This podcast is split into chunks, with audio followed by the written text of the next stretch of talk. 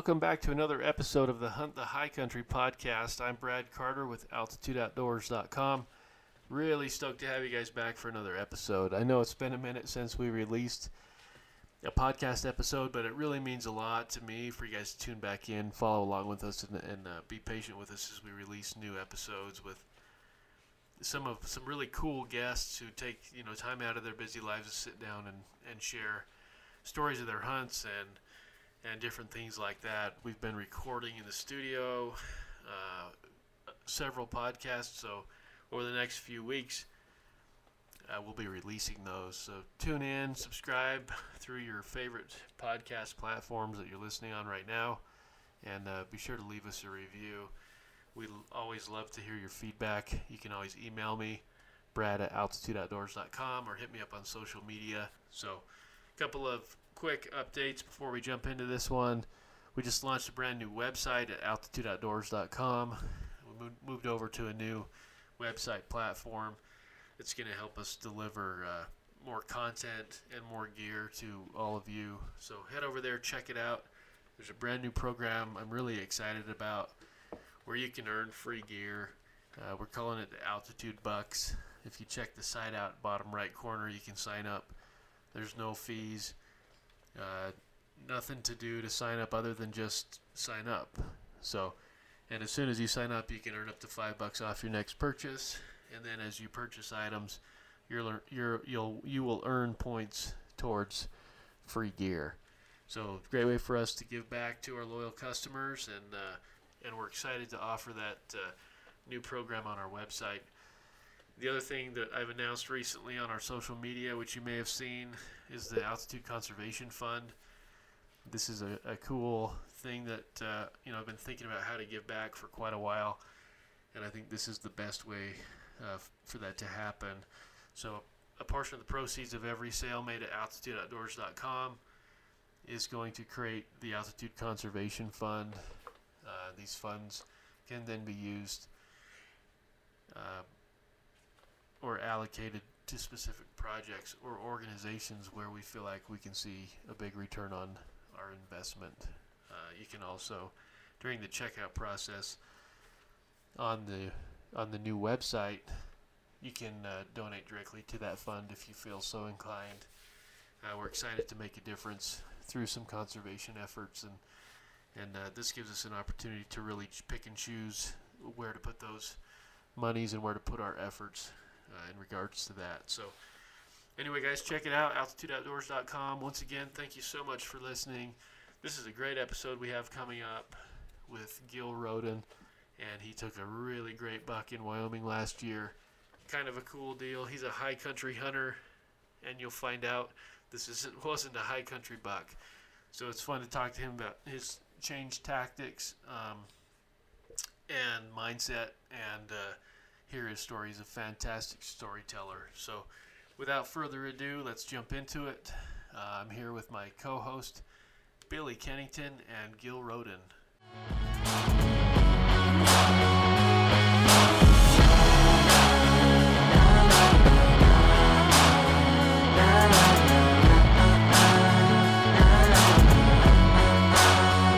Gil, how are you doing tonight? I'm doing good, thank you. Yeah, we're we're excited to have you and talk about this awesome buck that you were able to harvest last year. Well, I'm excited to talk about it. It don't get old. I bet. Uh, so, Gil, why don't you just go ahead and introduce yourself? Um, you can say anything that you want and let the listeners know kind of who you are and um, what you do, and then we'll we'll go from there. Okay, yeah. Uh, I'm Gil Roden. I uh, have lived in Wyoming pretty much my whole life uh, since elementary school, and uh, like most people from Wyoming, I enjoy the outdoors. Uh, have hunted pretty much my whole life, and after so long of hunting, I guess you just kind of turn into you just want a little more of a challenge. So then you start going for bigger, better animals, just trophy hunting, I guess. Uh, that's kind of where where I'm at on the whole hunting side. Um, I work in the oil field.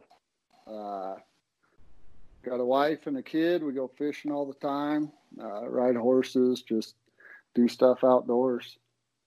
So let's just jump right into it. Uh, uh, why don't you, anyone that has followed anything online, um, Gil's Gil's buck was unbelievable last year. Um, probably one of the coolest deer that I have ever seen.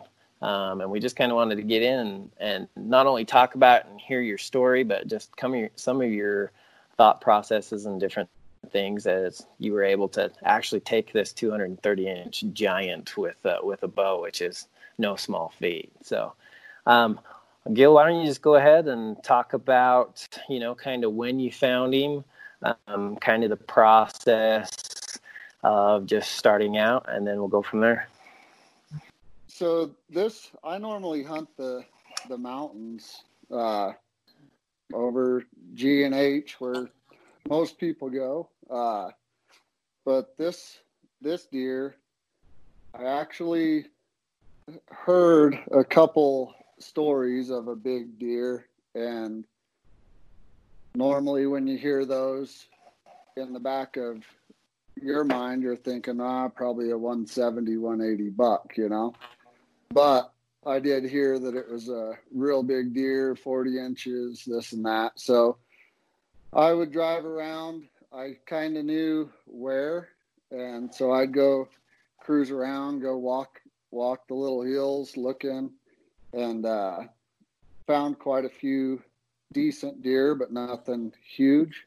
I didn't know the guy at the time, but uh, I seen a picture of a guy with some sheds and I knew where he lived, and so I I found the guy, contacted him, and met up with him and seen the sheds, and uh, figured that was probably the deer that I'd been hearing about. So uh, kept on looking, and ended up finding him which was pretty crazy because I found him in it was like mid mid May and I already knew it was him. wow. Wow. Yeah, it was insane. I mean, it, it, he was little, but compared to all the other bucks, like it was just he was with twelve other bucks, and I was like, there he is, and I stuck with them till September 2nd. Wow. He consumed my life, man. He was he was worth it too. Heck yeah. So uh, did did he move a lot or did he kind of stay in the same general area from May to September? For the most part, year round, he didn't move much. Um, I found right where his sheds were dropped and actually he shed in uh, mid-February, and this there was one other guy that that was watching him. He was the only guy watching him at that point. Uh, he was coyote hunting and stumbled across it, and uh, so he watched him till he shed, and then when he was looking for the sheds, he found one side. He kept looking, found another of the same side, and then ended up turning up two sets from 17 and 18. So I knew where he wintered, and it was the same place that he was summering, and the same place that like he he didn't move much. I'd lose him for maybe two weeks. So, you know, he'd wander a little bit, but I knew one of the guys that said he he seen him before and it was a ways from where he lived. But I just think every, you know, month or two he'd just do a little wandering and then be back at his home in a couple weeks and then sit there. So I know with the the high country bucks, a lot of times they'll have a core area. From what you're saying, it sounds like this one did as well. Um, do you have geographically? Do you have any? I mean, any idea of how big that core area was, or would you find him pretty much within a mile of you know where his sheds were? Yeah, I'd say a mile or two circle. Like, yeah, he wouldn't go very far. And a lot of this, you know, a lot of this land looked flat, but it's not if you walk it, you know. Driving down the mm-hmm. road, I would never think to look for deer where he was. But you you pull over and just start walking, you can walk for miles and find a lot of deer. Was he in uh like tell us a little bit about like the kind of the terrain he lived in? Was it just sagebrush or was there like patches of pine trees or aspens or what's that habitat kind of No. look like? There was there was some trees, but they were they were miles away, and I I don't, to my knowledge, he never went over there. Uh, he would. There's honestly very little sagebrush. It was just patchy sagebrush here and there as well. Um, I seen a I seen a couple pictures of him back in 2016. Uh, after I killed him, uh, that he was in some pretty deep sage that I didn't recognize where that was. So he traveled a decent distance that day.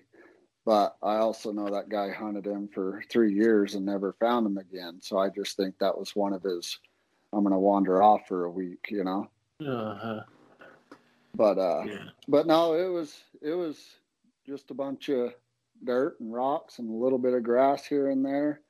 It was pretty barren. You'd barely look for an antelope where he was. That's crazy. So he- was just kind of using the topography of the He lived in uh, in ditches pretty much. He'd come out at night and roam around, and he'd just live in the little washes and ditches. And out there, you know, in that it don't take much to create a pretty good drainage.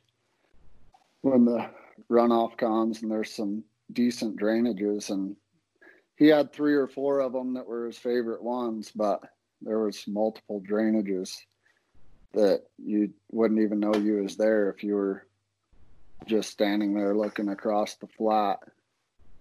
Yeah. Yeah, that's the interesting thing. A lot of people drive across Wyoming and they think it's just flat sagebrush.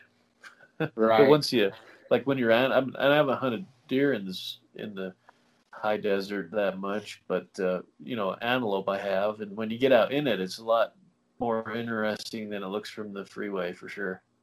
It really is, yeah. And that that again helps. Uh, like I, that that guy that had the sheds was telling me. I told him I was gonna try to get this buck with a bow, and he giggled and said that's impossible. Like you can't. but I mean, like you said, you get out there and there's there's there's there's places to maneuver, you know. Oh yeah, yeah. If he can hide in a ditch, I guess you can too, huh? Exactly. So, Gil, why don't you talk a little bit about your obviously a deer like this for just those of you that are listening? I mean, we're talking mass like the buck of justice, like your buck and then the buck of justice are probably the only ones I've ever seen that has mass. We talk Coke can mass, like this is double Coke can mass. So, obviously, a deer like this. Um, if people find are going, I mean, it's it could turn into you know a big competition and everything. So why don't you Right. talk a little bit as you watched him from mid-May to September of, of kind of your thought process and what what went on just to kind of keep this quiet so that that you'd eventually hopefully have this buck to yourself. I live for mule deer. I, I love to hunt everything, but I've always been a mule deer hunter. I knew what this deer was, you know. So, like I said, I went and seen his sheds. Um, keeping it quiet was that's key. Like the internet has destroyed big deer. Someone puts out pictures, and you get, you know, all these dedicated deer hunters after this one deer like someone's getting him you know mm-hmm. and it's some that I guess then killing the deer isn't the hard part; it's killing him before the next guy does. Or right. I guess that's harder, you know. So I talked to that guy with the sheds, and I I said exactly that. I'm like, this deer is still alive. Like, you cannot be putting these pictures on the internet. Everyone and their dog's are going to be trying to find him, And uh, he said he didn't. He just sent it to a couple buddies. And I was like, yeah, then they're going to send it to a couple buddies, you know? That's just how it works. Didn't tell hardly anybody. Like I said, I found a, a deer that I'm watching. Like I didn't show no pictures. Like, and I just told my buddies, my two hunting buddies, Nick and Jordan, he's a big buck. And then uh, finally ended up, them two are the only two that that ever went with me. But um, we just, I didn't. I had hours of footage of this deer from all summer long, and we never sent it to nobody. Never nothing. Like you just gotta keep it quiet. And the internet is it spreads like wildfire, so that's the last thing you want to do. If you ever know a good deer hunter, or elk hunter, or any kind of hunter, and he normally posts pictures and then all of a sudden he's silent all summer, you know he's on a big one. You'll see it after he's dead, you know? yeah, for sure.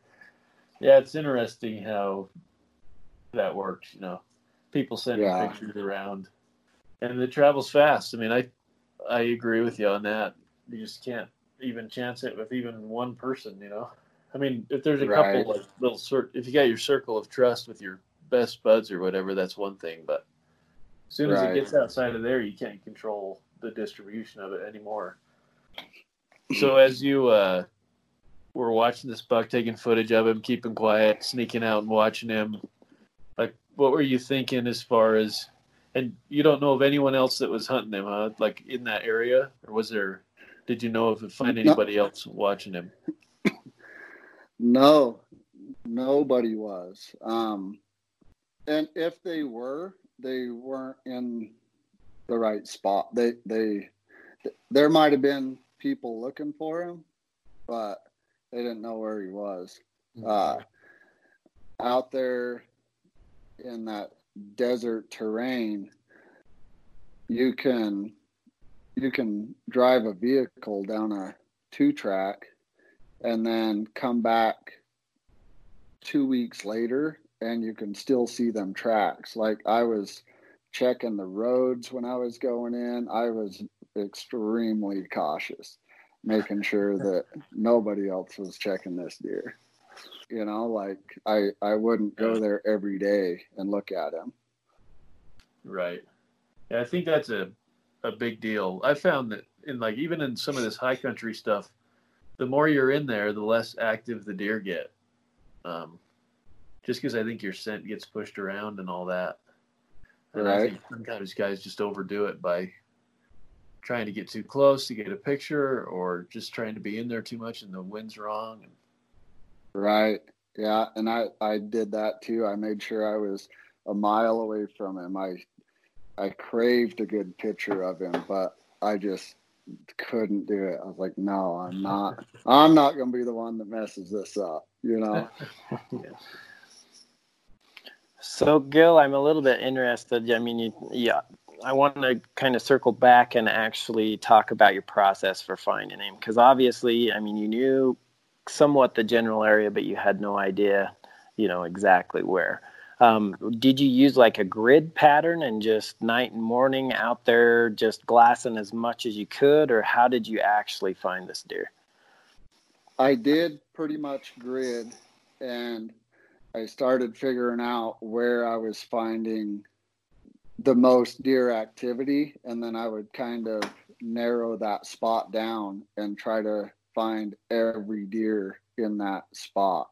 I would I would move on and go to the second best spot that I thought or most possible spot and uh, I used where the guy that said he seen them I I went and started there, and I just worked my way out to where to where I just kept seeing the most deer. And I'd watch the deer and I'd see where they travel for water. I'd see I just I just stayed out there. I mean, I'd go out there for 3 days at a time and and just sleep in my truck and then get up cuz they bed a lot earlier and come out later than I'm used to as well, you know. There's as soon as that sun comes up, it's it's there. There's no mountainside to give them shade, no trees. So it kind of sucked during the day. You're kind of just hanging out, nothing to do, but you just drive around. I'd drive down the roads looking out my window for deer tracks crossing the dirt roads. Uh, I just hunted them. I started seeing deer, and then finally that one day, uh, I seen that deer and I said, that's him. And I just, I knew it. He was, he was that big. He had a couple tree stumps coming out of his head already. Uh-huh. So even pre-May, so we're, I mean, it's mid-May right now. I mean, how many days did you already have on finding this deer? Probably 20 days.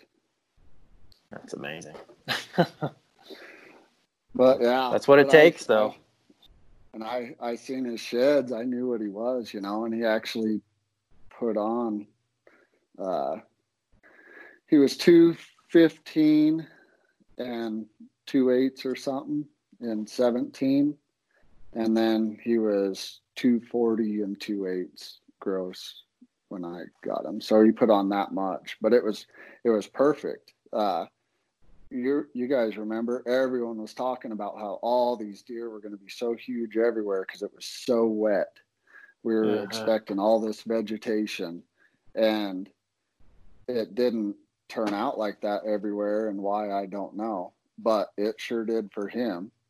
Uh, but he normally where he lived, he wouldn't even get an inch of moisture a year, and then by June of that year, it was already like three and a half inches, and so I I just knew he was going to grow. Oh yeah. Well, I think in uh, in your areas that don't get any rain, a little bit makes a big difference. Like I, yeah, hundred so percent. talk talk to like the biologist over here. They kind of looks at G and H, and he says his biggest indicator on whether we'll have a good buck year is how hard the winter was. So I, yeah. you know, I think in the in the high country stuff, the precipitation is not as big of a limiting factor or contributor than it is in the desert units. Right, I would agree. And then the yeah, in the high country, they're just living in like the spring to summer. That's their that's their season for shoot they're just following the snow up, you know, like not quite that close, but it's green forever yeah. until yeah, they have green grass no matter what. Yeah, it's mostly mostly hitting runoff growth, I think, or you know, just melting snow, sort of that 1st uh-huh. protein rich growth that comes up right in the green wave, like they say, right at the yep. migration people. Yeah, that's oh. cool, man. That's cool that you're uh, all that time paid off. I'm sure you've had some some people talk about uh, that buck, and you just have to laugh at them because they don't know how much work and effort you put into it. Oh yeah, yeah, and I I I do not get offended. Like people can say what they want. I, it does not bother me. I I'm they're free to say what they want. I know what happened, so I just smile. Yeah, that's cool, man. So let's talk about your preparation. Like obviously, um, like when that guy said that you couldn't do it with a bow, that probably fueled the fire even more. But uh, talk about your preparation. You know, up to the opener for archery, um, what you were doing to get your equipment ready, and just kind of that process before opening day. I got a bow. It's oh shoot, five years old probably, uh, an experience, Bowtech, and I thought about. I just I like it. I I'm comfortable with it, and uh, so I for a minute I thought about getting another bow, just brand new, like everything, but there was no sense in it. It was a good bow, shot good.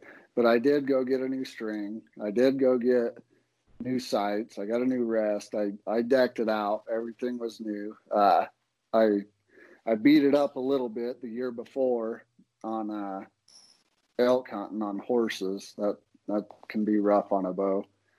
But uh, so I got it all dialed in um, at this place, Dirty North Archery, and they got it tuned in good for me. And I I set up a bow range. I have 20 acres at my house, and uh, I set up a bow range. And me and my buddy Jordan, almost every day, just sitting there shooting all the way out to 110 yards, all the way down to 20, just nonstop every day. I flung so many arrows. I just, it was crazy. It was like preparing for war for this thing. I just could not accept failure, you know? So, so yeah, we just shot nonstop. Um, there's a bunch of rattlesnakes out there, so I had to go get me some rattlesnake gaiters. I don't know, like the the hunting was easy compared to that high country stuff, you know. So I mean, I was ready. I just had to tweak a couple things and obviously shoot my bow a lot. Um, that was the first mule deer I've ever shot with my bow, so that was Wow. awesome. Just shooting every day and going out and learning every move of that deer. That's pretty much how I prepared. I just, and I had to keep telling myself when it got closer that he's just a deer. Like, treat him like a two point, you know, don't let them antlers intimidate you. Uh, I had to keep telling myself he's just a deer. He's just a deer. So when you, I mean, if you you've had a lot of experience hunting high country mule deer, is this kind of your first time hunting the the desert? Yeah, yeah. Um, I say I've shot a couple in the sage around Evanston, you know, but I driving down the road and jump out and walk up to a hill and shoot one with a gun type thing. Didn't really hunt, you know. So yeah, this was my first real hunt in the desert. Uh, so did you notice any like, is there any significant differences in behavior, or like, did you find that a lot of your tactics that you use in the high country did they carry over uh, pretty directly, or or was it did you have to learn a few things w- watching that buck? like in the high country, something that is pretty handy is like spotting one bedded and walking around, you know, like loud as hell. You can just walk however you want. And once you crest over the hill, you start creeping. Uh, you got to go a lot slower out there. Uh, they can see farther. The wind is more so in one direction than in the mountains. So that's probably a benefit it was tough too because you know you'd get you'd get a herd of bucks and they'd be spread out a bit so it it could have been a lot harder. Uh i mean the stars aligned for me you know like it was pretty similar but you do, i just had to i honestly did not think i would kill him at night. Uh i thought it was going to be a morning kill. My plan was to find him when the sun came up, make my best guess on which ditch he would go in, depending on where he was, because I kind of knew which ones he liked. He would drop in the ditches at multiple different points, so that he didn't really have trails, you know. Um, but if he got in a ditch, it was kind of tough because he would drop in a ditch and then I couldn't see him no more. So I don't know if he cut right, cut left, stayed right there, how far he walked. So my plan was to get in the ditch and try to guess if he's going to go right or left and where he's going to come in. I had a pretty good idea depending where he would be, you know. and I'd just sit in there and wait for him. And that's how I thought I was going to kill him. That was that was honestly my my only plan, and I had a month to do it, like 30 mornings. Like I'm um, I'm not gonna rush. And that's another reason I wanted to do both. Like someone could have just it happens every day. Someone could have just dumb luck been walking by and all of a sudden there's a 240 inch buck staring at you. Like yeah. that's how a lot of the big ones get killed. Oh yeah. And uh, so I wanted to get it done with a bow. I didn't think I didn't think I was going to kill him at night like I did. So you say you killed him on September second, huh? That's yeah. Two two days into the season, you want to just kind of tell us what day one was like, and then kind of kind of just go through the details of of how the how everything went down. Yeah, yeah. So it actually, I'd say, started. I think it was August 16th was the last day I seen him, and then I I said, "All right, I'm leaving. I'm not coming back till it's time to hunt." So I left. Uh, it was four days before September 1st. I went back down there, and uh, I I set up my camper, and I I just I was gonna stay there till I was done hunting.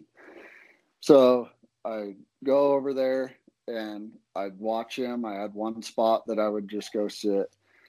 I'd watch him in the morning. I'd watch them at night, videoing the whole time, and then I'd do it again. I did that for four days. Well, the day before the opener, uh, my buddy Nick came up that I that I hunt with.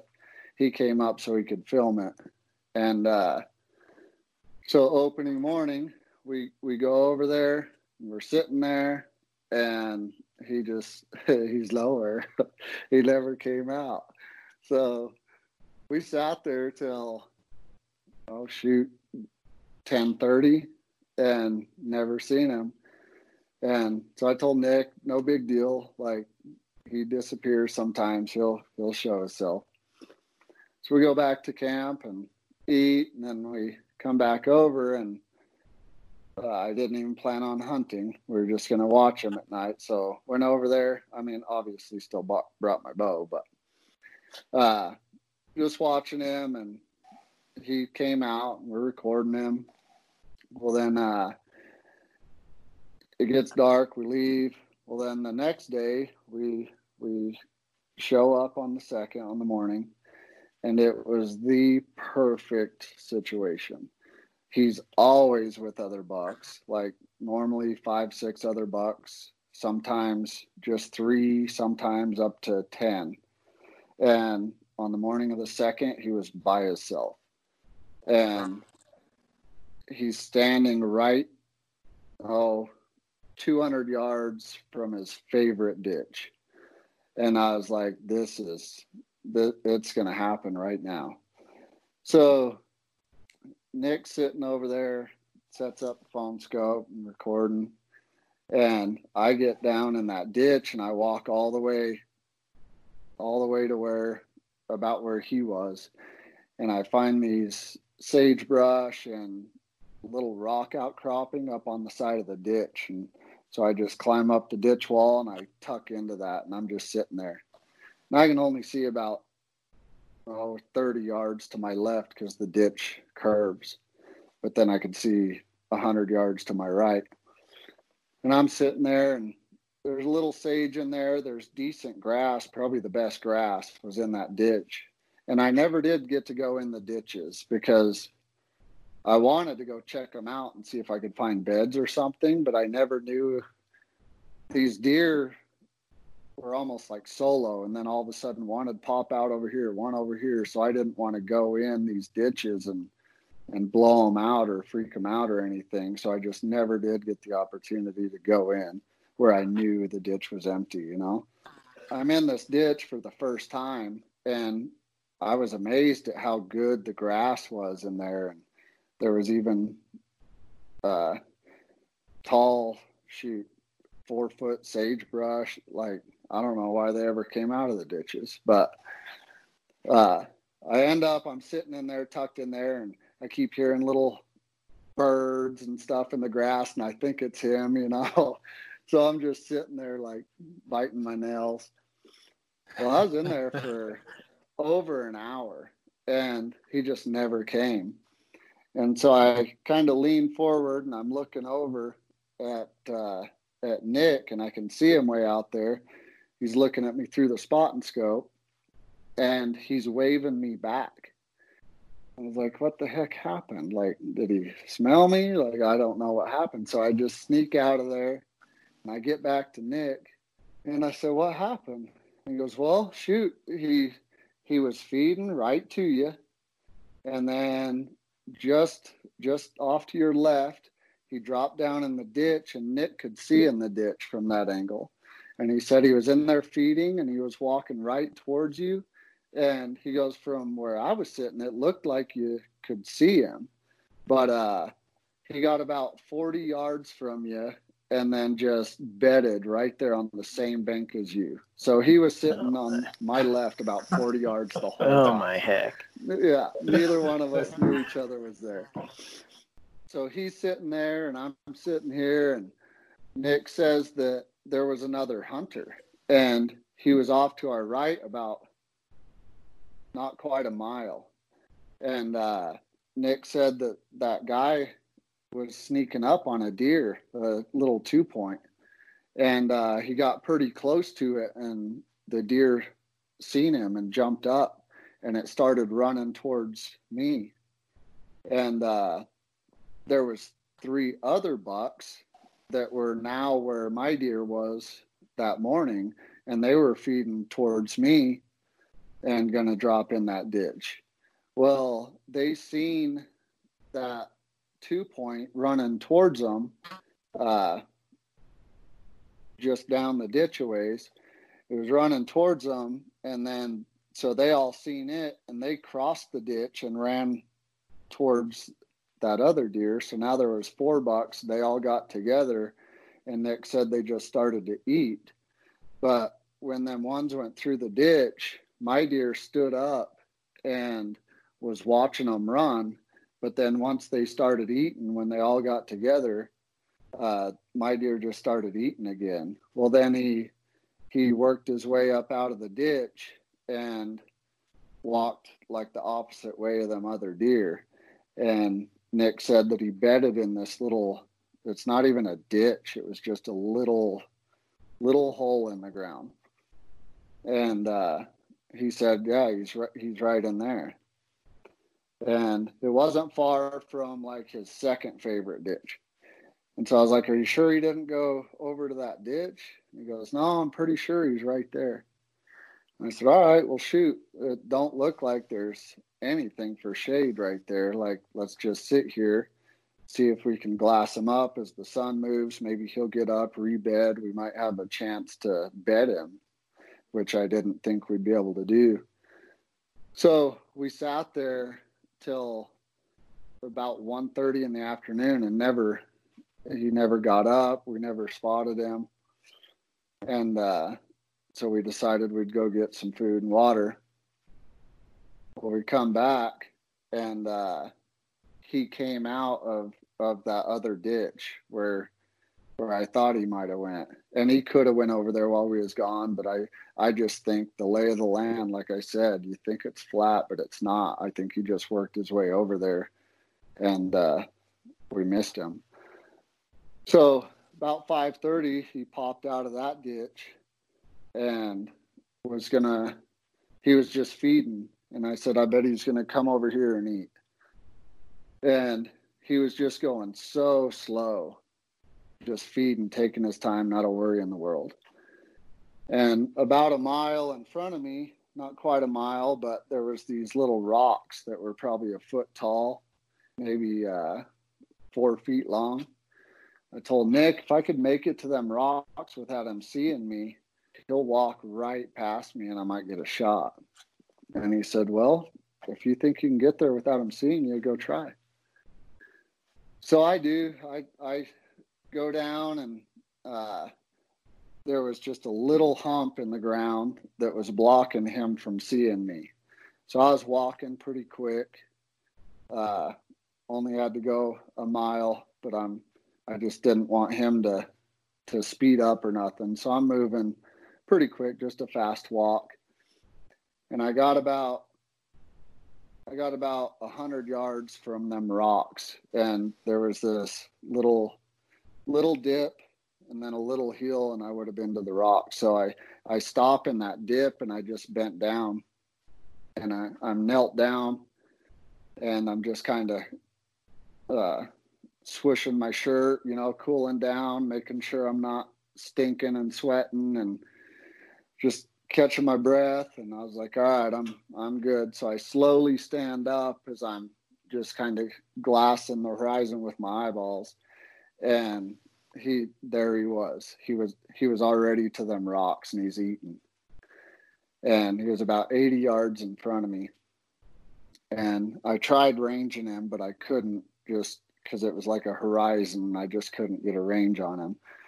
So I was like, all right, no big deal. I'll just I'll just freeze right here. I'll just make sure just my eyes are poking up. I'll, you know, and I'll watch him and I'll just let him keep on feeding by. Once he's over there far enough, I can back out. And so I'm just sitting there watching him at 80 yards, just in awe. And all of a sudden, this freaking deer barks behind me. And I look back and there's a buck like 15 yards behind me, just standing there staring at me. I was oh, like, "Are man. you kidding me?" Oh no. So I, so I just I squat down. Well, he takes off when I turn around. And he's running the opposite way of my deer, and so I squat down, and I was like, "Oh no!" And I slowly stand up, and I'm looking at my deer, and he's standing there eating. He didn't even look over. So I was like, "Phew!" I dodged a bullet there, you know. So yeah. Yeah. So I'm, I'm just sitting there like, oh, thank goodness that worked out. Well, I look back, that deer only went like 40 yards and he's standing there again, just staring at me still. I'm like, what are you doing? so I just, I laid down on the ground right there and I'm laying on my left side, just flat on the ground, but I'm looking over my left shoulder, like and there's a bush by my head. So I'm just kind of looking through the bush at that deer behind me. And he's just staring at me and he's curious, wondering what the hell I am. So he's like taking two steps towards me and moving his head back and forth, just looking at me, trying to figure me out. And I'm like, oh no. And he just keeps slowly moving in on me. And so I end up, I'm I pick up a rock and I'm like, I'm gonna scare this thing off before he gets over here. And so I'm sitting there and he's he's coming towards me and I'm like picking up my arm, trying to let him get a whiff of me, you know. And uh, the wind's blowing straight at him. I'm like, how are you not running? And so I'm sitting there with this rock and he gets like 20 yards from me again. And he's just standing there staring at me and I'm pretty close to throwing this rock at him. And he's staring at me, and all of a sudden he looks up and he's staring over me now. And I was like, oh, he's looking at my deer. So I look forward and I can only see like 30 yards, 35 yards in front of me. And uh, I don't see nothing. So I look back to see if he's still looking at it and he's eating. Like, didn't even care I was there no more and I laid there for 20 minutes from that point, and he never looked at me again. He was either eating or looking at my deer. So then I'm like, well, I put the rock down, and I just pretty much watched that deer. And when he would look at my deer, I'd know where to watch on the hill. And I was like, if he'll stay here and eat, my deer might come down here and eat with him, you know? and uh, so we just I just laid there and watched him, and then watched the hill and waited for that moment when I seen antler tips and and to top it off, there's there it, there was a rattlesnake in front of me, probably 15 yards. Oh man, just just coiled up, he he was he didn't rattle or nothing. He didn't move the whole time. He was just sitting there sunning or something, I guess. But uh, uh, so when I'm looking for my deer, I'm looking like over the rattlesnake, and then that other deer was behind me. But uh, so yeah, I just see these antler tips, and and I had my bow laying on the ground in front of me, and I had my rangefinder laying on the ground just right in front of my face. And uh, at this point, my my lower right back is starting to twitch. You know, I've been laying there in this position for a while, having a little muscle spasms. But uh, so I'm I'm just I grab my rangefinder, put it up to my face. I got it backwards, so I'm trying to flip it around, you know, and I'm resting all my weight on my left elbow, and uh, I finally get it, and I range the back of his neck at 30 yards. Oh, by geez. the time I finally range him, yeah, he's mm. right there. And so he takes like a couple more steps towards me and then just kind of took a couple steps to the right, to his right. And uh, there was a bush that his head went behind, and I stood my bow up because then yeah so at that moment i hadn't thought of this yet but i'm like well i can't shoot my bow sideways like i need to stand my bow up. And uh, so i waited for his head to get behind a bush. I stand my bow up and that was so difficult. I can't wait to to attempt that shot again just on a on a target. It was it was insane. Uh so i got my he steps forward with his left front, and I had a perfect shot opportunity right there. And I was guessing he was like 27 yards at this point. So I draw back, and just the way I was laying, like my feet are up in the air trying to counter the weight of my upper half now because I can't rest on my elbow no more. So I'm almost sitting on my butt cheek. And uh, draw back. It felt like my draw length was about 10 inches too long, I guess, because the position I was in. Oh, yeah. So I'm drawn back and I'm in my peep and I'm just, I'm shaking so bad. And I'm sure there was some buck fever in there, but my back was just like in that position and I'm, I'm just in my head, I'm like, hold still, hold still. And I held it for a solid 10 seconds just trying to to hold still. And uh, i finally got it and I, I i was solid on him for two three seconds and just i knew it was it was perfect and i just pulled the trigger man. It freaking it was perfect shot. Blood just gushing out of him. Every jump just a gallon of blood just boom boom I was in disbelief. I was like, holy cow. It, it just happened. Yeah, yeah. Not very many people can even be that close to a 240 inch deer, let alone shoot him on your side. That's insane, man. I guess I better need, I need to practice. I need to practice laying down and shooting on my side then. Wow, crazy. Man, yeah, I'm going to attempt it again. It was, uh, it was insane. I, I probably can't even hit the block when I try it.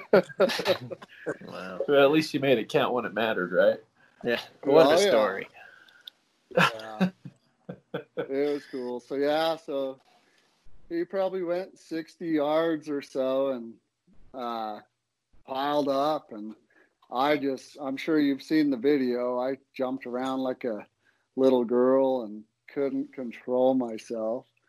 But uh but then I I didn't walk up to the deer yet. I waited for Nick. He uh he had about a mile to get to me and he got there and I told him my whole story from my point of view and he told me his cuz from his point of view he thought that I seen my buck walking to me the whole time but I couldn't see it cuz the little hill and so he's having a heart attack, wondering why I'm not like positioning on my knees or getting ready for a shot, you know? Like, yeah, it was just, we both had an amazing moment there, you know, but two totally different, different yeah. views. It was cool. Yeah, that's cool. That's cool. You got to share it with the buddy too. You know. Yeah.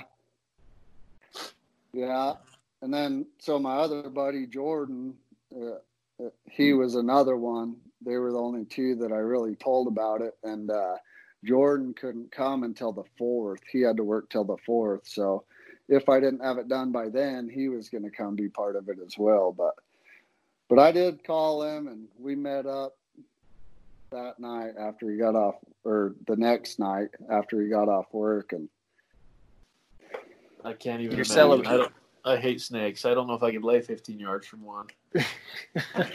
and that's that's funny because yeah, my my buddy Jordan, uh, he is petrified of snakes too, and yeah, we'd see one in the truck and he'd have a heart attack. I ain't getting out. You go ahead and go check him. it was hilarious.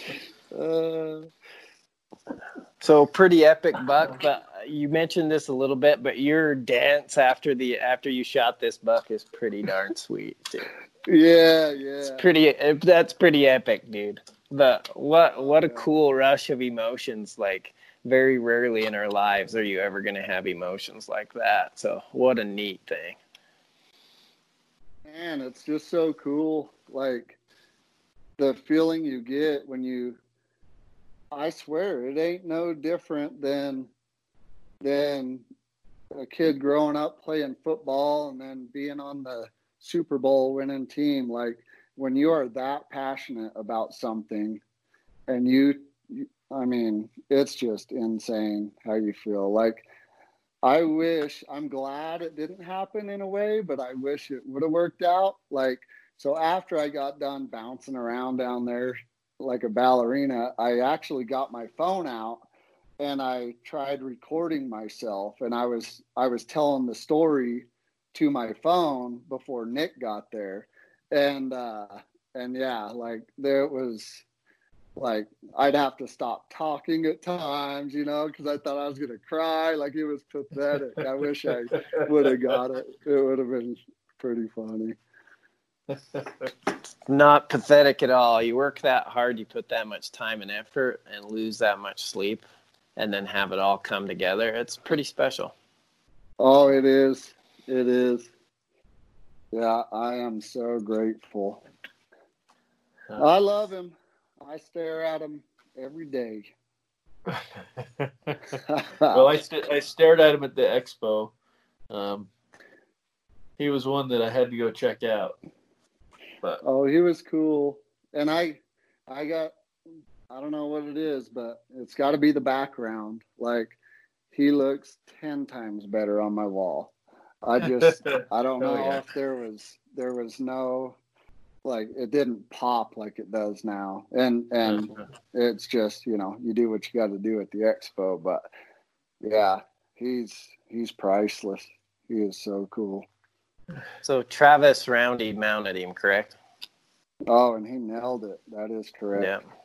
Um, so those of you that don't know the, the Roundy family down in southern Utah, they they know big deer, um, and he does an amazing job with his taxidermy. Just looking through the feed after you know he mounted him, and to have Travis Roundy, who has killed a 260 inch deer, say that that was yeah. probably the most impressive buck he's ever handled that that says a lot.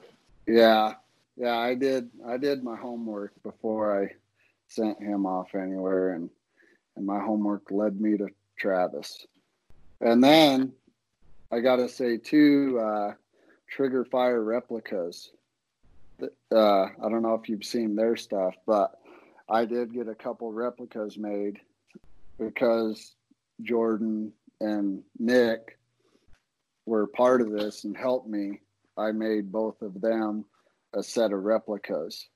And them replicas are spot on.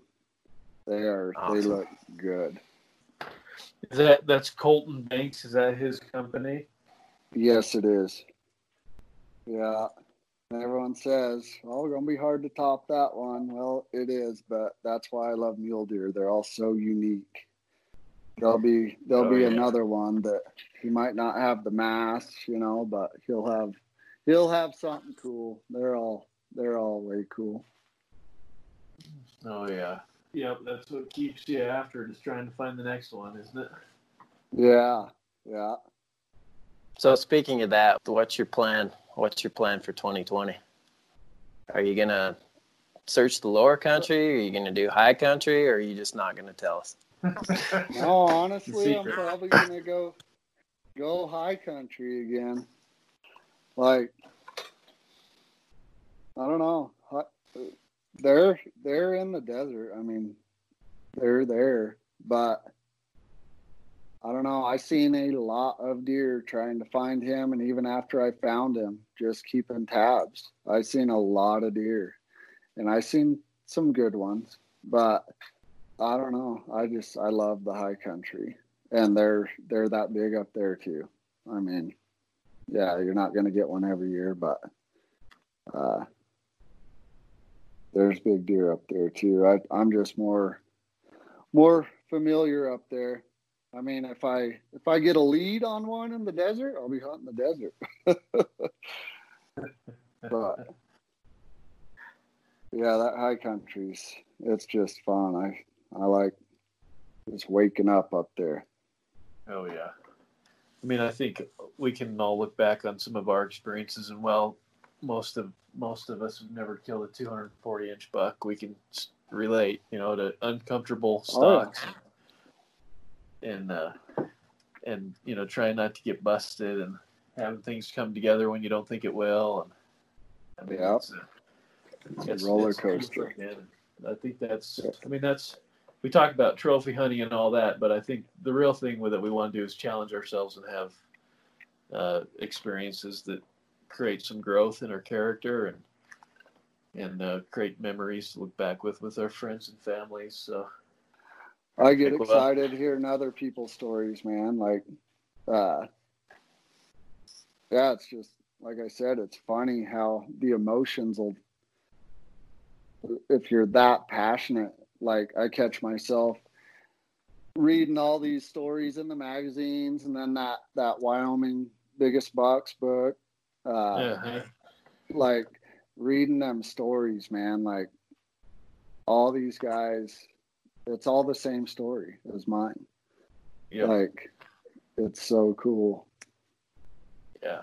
Truly Well, is. hopefully, I mean, our goal here is kind of the podcast so fun because we get to connect with people, you know, like you that we wouldn't otherwise. But you know, everybody's Yeah. story has some something to learn in it, and I that's kind of the thing that we like to talk about is tips and tactics and kind of glean through, you know, what what can we learn from from that experience or that dedication or you know, I, I think Yeah. this thing the standout, especially from your story, is man, just finding that deer like that's a lot of time. Twenty days looking for a, a I mean, you knew it was alive, but sort of a dream, you know, chasing rumors. Oh, yeah. I mean, that's a, that's a lot of dedication. And then once you find it, I mean, for me, I always say if I can find a deer once, that's one thing. But if I can find him twice, you know, then Yeah. then my odds of killing him go way way up. That's the key. Yeah. If you can find that one buck, like, Yeah. Uh-huh. and just hunt him, Yeah. that, that raises your odds. But you got to be able to turn down them 190s that, that you see on your way to hunt them, you know? yeah. That's, That's that's, not- tough in itself. Oh yeah. Yeah. So one thing we talk about a lot Well- on our podcast, you know, when we got this gear shop over here, but I'm just I want to pick your brain on gear just a little bit. Like what's what's one what's a, what's your favorite gear item that you use hunting mule deer? Something that you like always have with you that is like the your favorite thing. I'd have to go with binos, I guess. I mean, spotting scopes are handy when when you're looking far and trying to pick one apart, I guess. But I don't know. I I've took off with just my binos and water. You know, Oh yeah. that's probably my key thing. Would be binos, but What what There- binos are you using? Uh, EL Range. Swarovski. 10 by 42s. Yeah. I I love the fact that I don't have to have a rangefinder. You know, Oh, yeah. that that's pretty handy. Well, right on, man. We, uh, yeah, I mean, I appreciate you taking the time to talk with us. And, you know, I think this will be a really cool episode for a lot of guys to tune into and listen to. A lot of, you know, a lot of guys that listen to, you know, we're pretty sporadic on our podcasts, but, uh, you know, a lot of the guys that tune in are big mule deer guys, and I think they're going to find a lot of value in this one. And, and, uh, so, so thanks for taking the time to do it. Yeah, thanks, Gil. Heck We really appreciate it. Oh, you're welcome. Thank you for the invite.